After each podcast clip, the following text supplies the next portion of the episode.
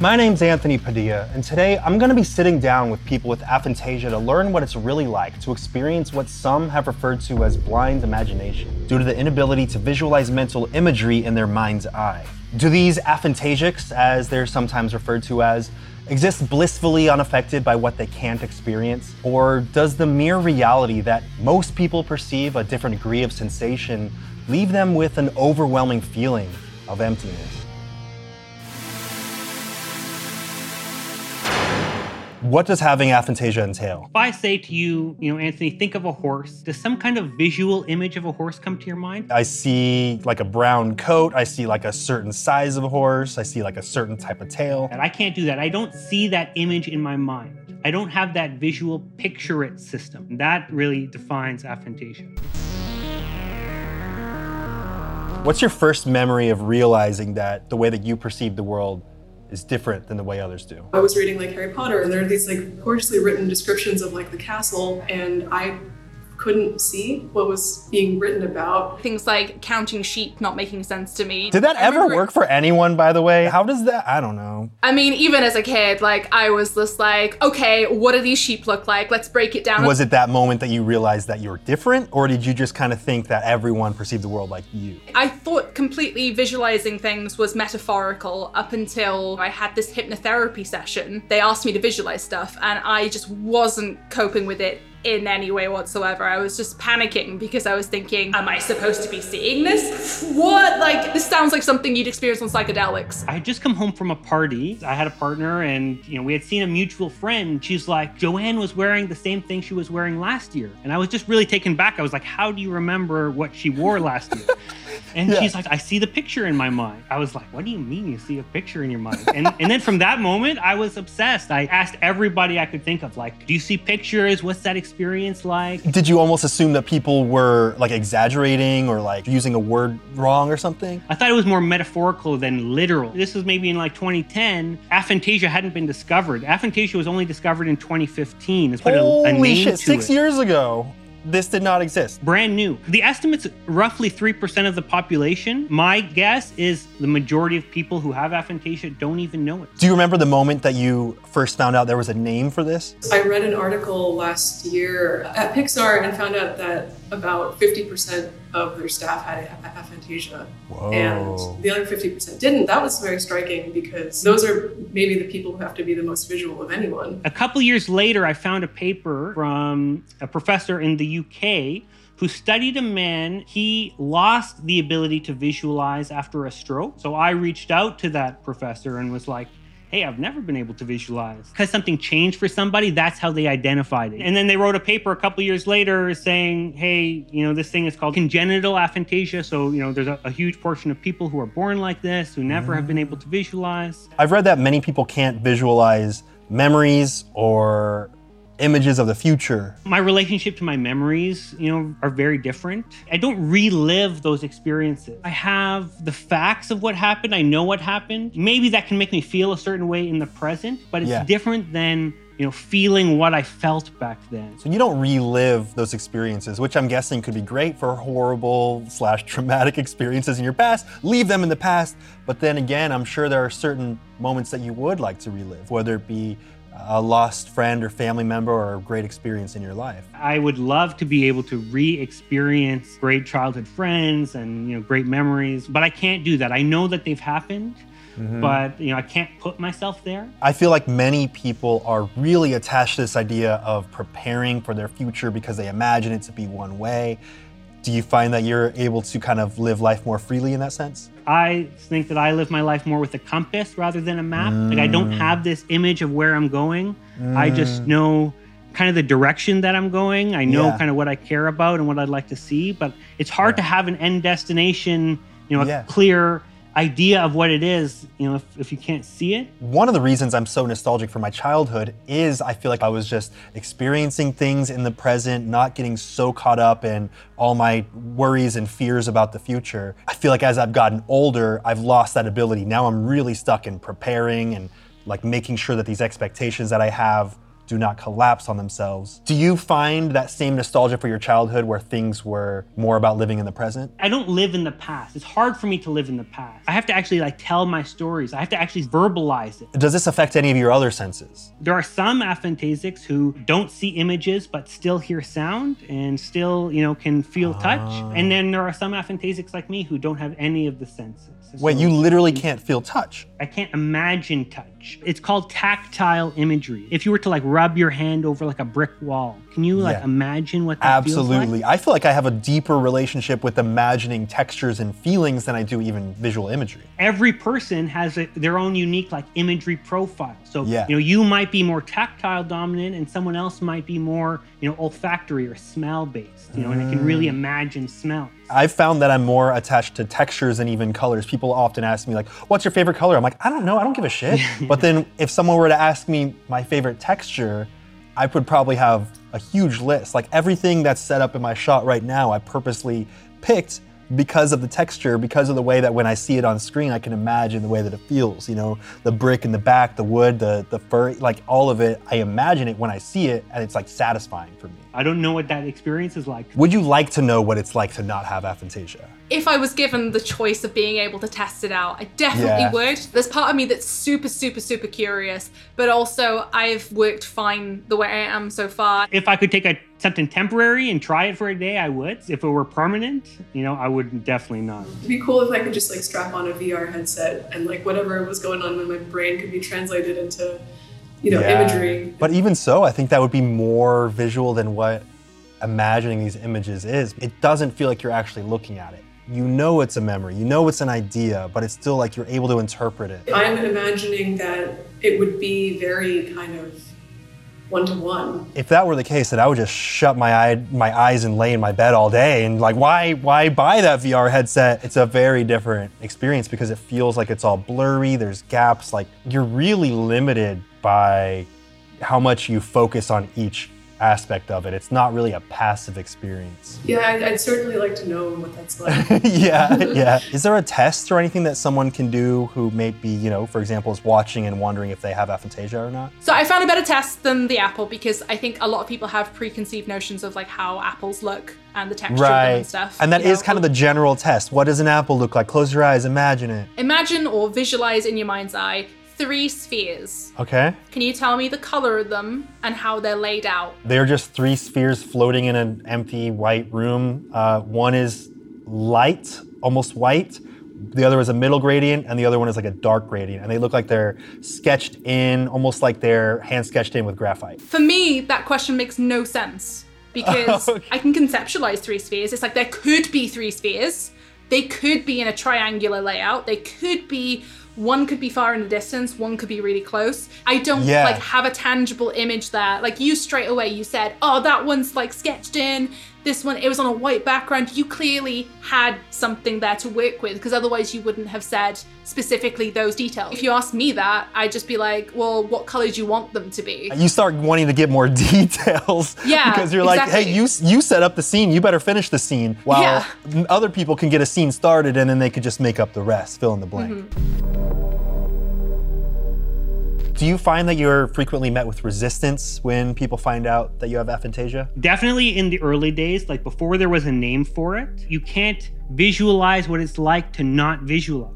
Once there became a name for it, you know, uh-huh. then it became a lot easier to like point to it and say, "Hey, look, this is a real thing." There's science. I'm not making it up. I also see the other side with, you know, people with aphantasia, when they learn that other people are actually visualizing, they're in disbelief. There's just that disconnect from being able to experience something versus not. I mean, it's like if I told you, hey, there's this extra color that's always been there that a very small percentage of the world can see. It's impossible to verify Yeah. because you can't experience it yourself, right? So you have to trust people that, you know, what- that, that they're telling you, you know, the truth. Do you think having aphantasia has ever been an advantage for you? For me, it's like I love rewatching movies and TV shows or like even replaying video games because once I've been interested in something, I love going back and picking out lots of different details because it's almost like I'm playing it again for the first time. I'm more of a conceptual thinker. When I asked you to think of a horse, you know, I didn't see an instance of a horse. There was no, mm-hmm. you know, brown horse in my mind. Mm-hmm. It's still just the idea of a horse. I think that translates to to say you had, uh, you know, a bad chicken. The next day, someone says, you want to have chicken?" Most people are going to be like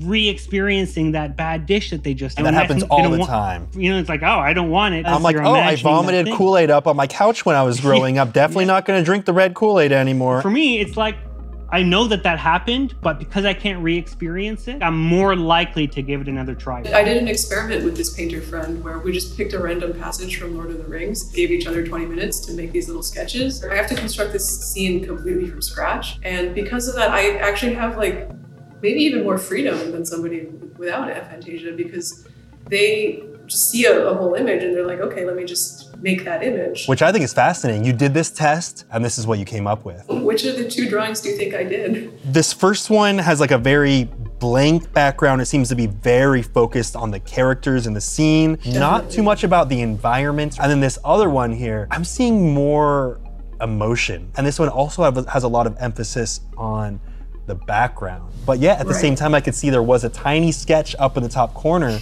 that this artist did to get an idea of how they would frame it. So initially, I was thinking that the second one with the background was your friend who doesn't have aphantasia because I'm feeling more emotion and I feel like, okay, if an artist is drawing something based off memory, there's probably more emotion there. But now I'm second guessing because I see that there was some prep done beforehand almost to perfect this scene. So now I feel like this second image, which I actually feel more emotion from, is you. Yeah, you're, you're right. And like that analysis was really like spot on. On the thumbnail, I think is a pretty d- dead giveaway that like Yeah. that's pre-planning. It was a lot more intentional. What your observation about like the intense focus on the body language in my friend's drawing makes a lot of sense in that context because like for them they just saw the whole scene because we gave ourselves like an arbitrary time limit of 20 minutes Yeah. they just nailed that and then didn't get to the whole thing but whereas i didn't have any preconceived notion and so my goal in Right. those 20 minutes was let me construct the most like complete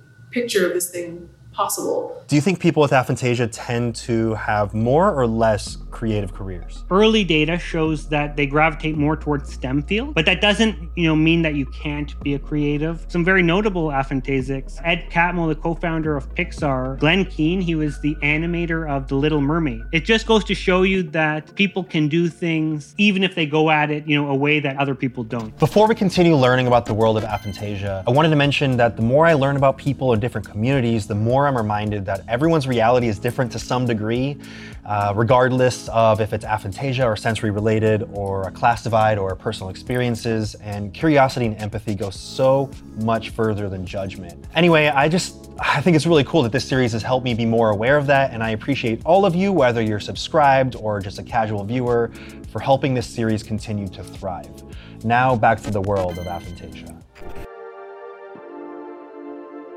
You founded the Aphantasia Network. You know, the idea was let's build a place where, you know, we can pull aphantasics together, where we can write about our experience and share our ideas. You know, these invisible differences. What makes some of these differences to try and uncover, you know, maybe what are some of the strengths or, you know, alternate strategies that we Yeah. can use so that you can uh, turn it maybe into something more of a strength. Have you been able to find any biological or evolutionary reason why some people might be able to visualize things and some wouldn't? cortical excitability, which is basically the sensitivity of neurons in your frontal cortex. The more sensitive, the more they fire, the less vivid the imagery is. Kind of think of it like popcorn popping in Yeah. a pan, and the Yeah. more they're popping, the more it's making the thing behind it a little fuzzy. And we're also doing some some work around, you know, genetic markers to try and see if there's something, you know, deeper that we can find because it does look like there is at least the potential for a hereditary link. You actually animated a video about your experience with aphantasia, which is currently the most viewed video on the entire internet about aphantasia. Many of them stating that the image in their head was so clear it could it could be real. What was your experience like putting that together? As soon as I discovered it, I was like, oh my god, I have to tell people about this, especially being an artist, because Right. it highlighted a lot of the struggles I'd had previously with sketching out ideas. For the longest time, like, I thought I was bad at drawing because I have to sketch stuff out loads and loads and loads of times. Did you expect so many people to be fascinated about aphantasia and obviously, therefore, your video receiving so many views. I honestly don't know what I expected when I put that video out. I'm I'm amazed that it has opened up so many doors and like so many people want to talk about it. When I did upload it, I was thinking, oh, is this a bit of a niche thing? I can't see many people talking about it. So there is part of mm. me that was like, this could take off. I didn't make it with that intention to go viral or whatever. Would you feel comfortable kind of walking us through some of the, the pieces that you have here in your studio? Sure. Yeah. Uh, hang on. So there it is. So far.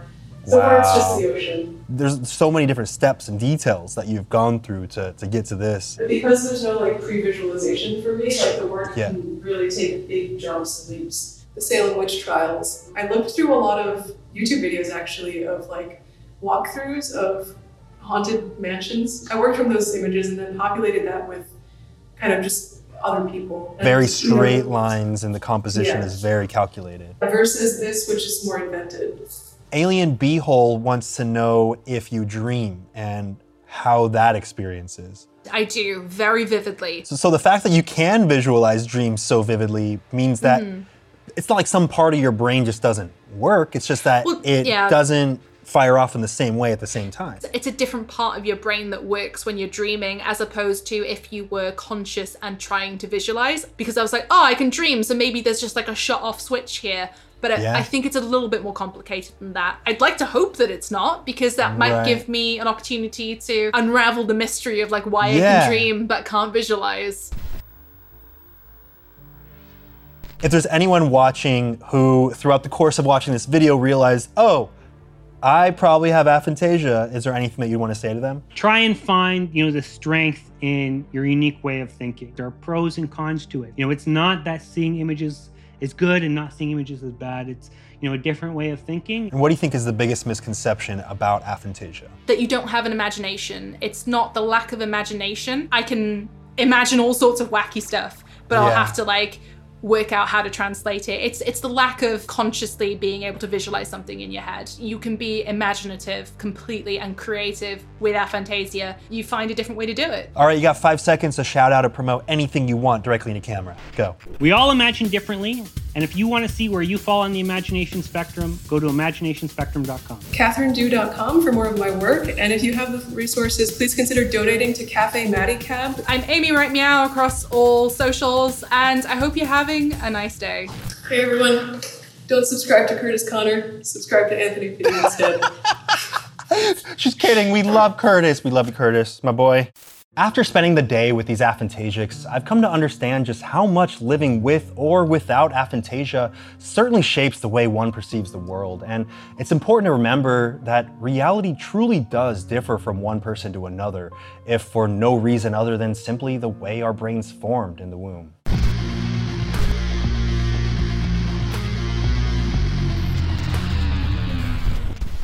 Squeeze that like button like a lemon, a small lemon. One that you can totally visualize or not. It doesn't matter. No judgment.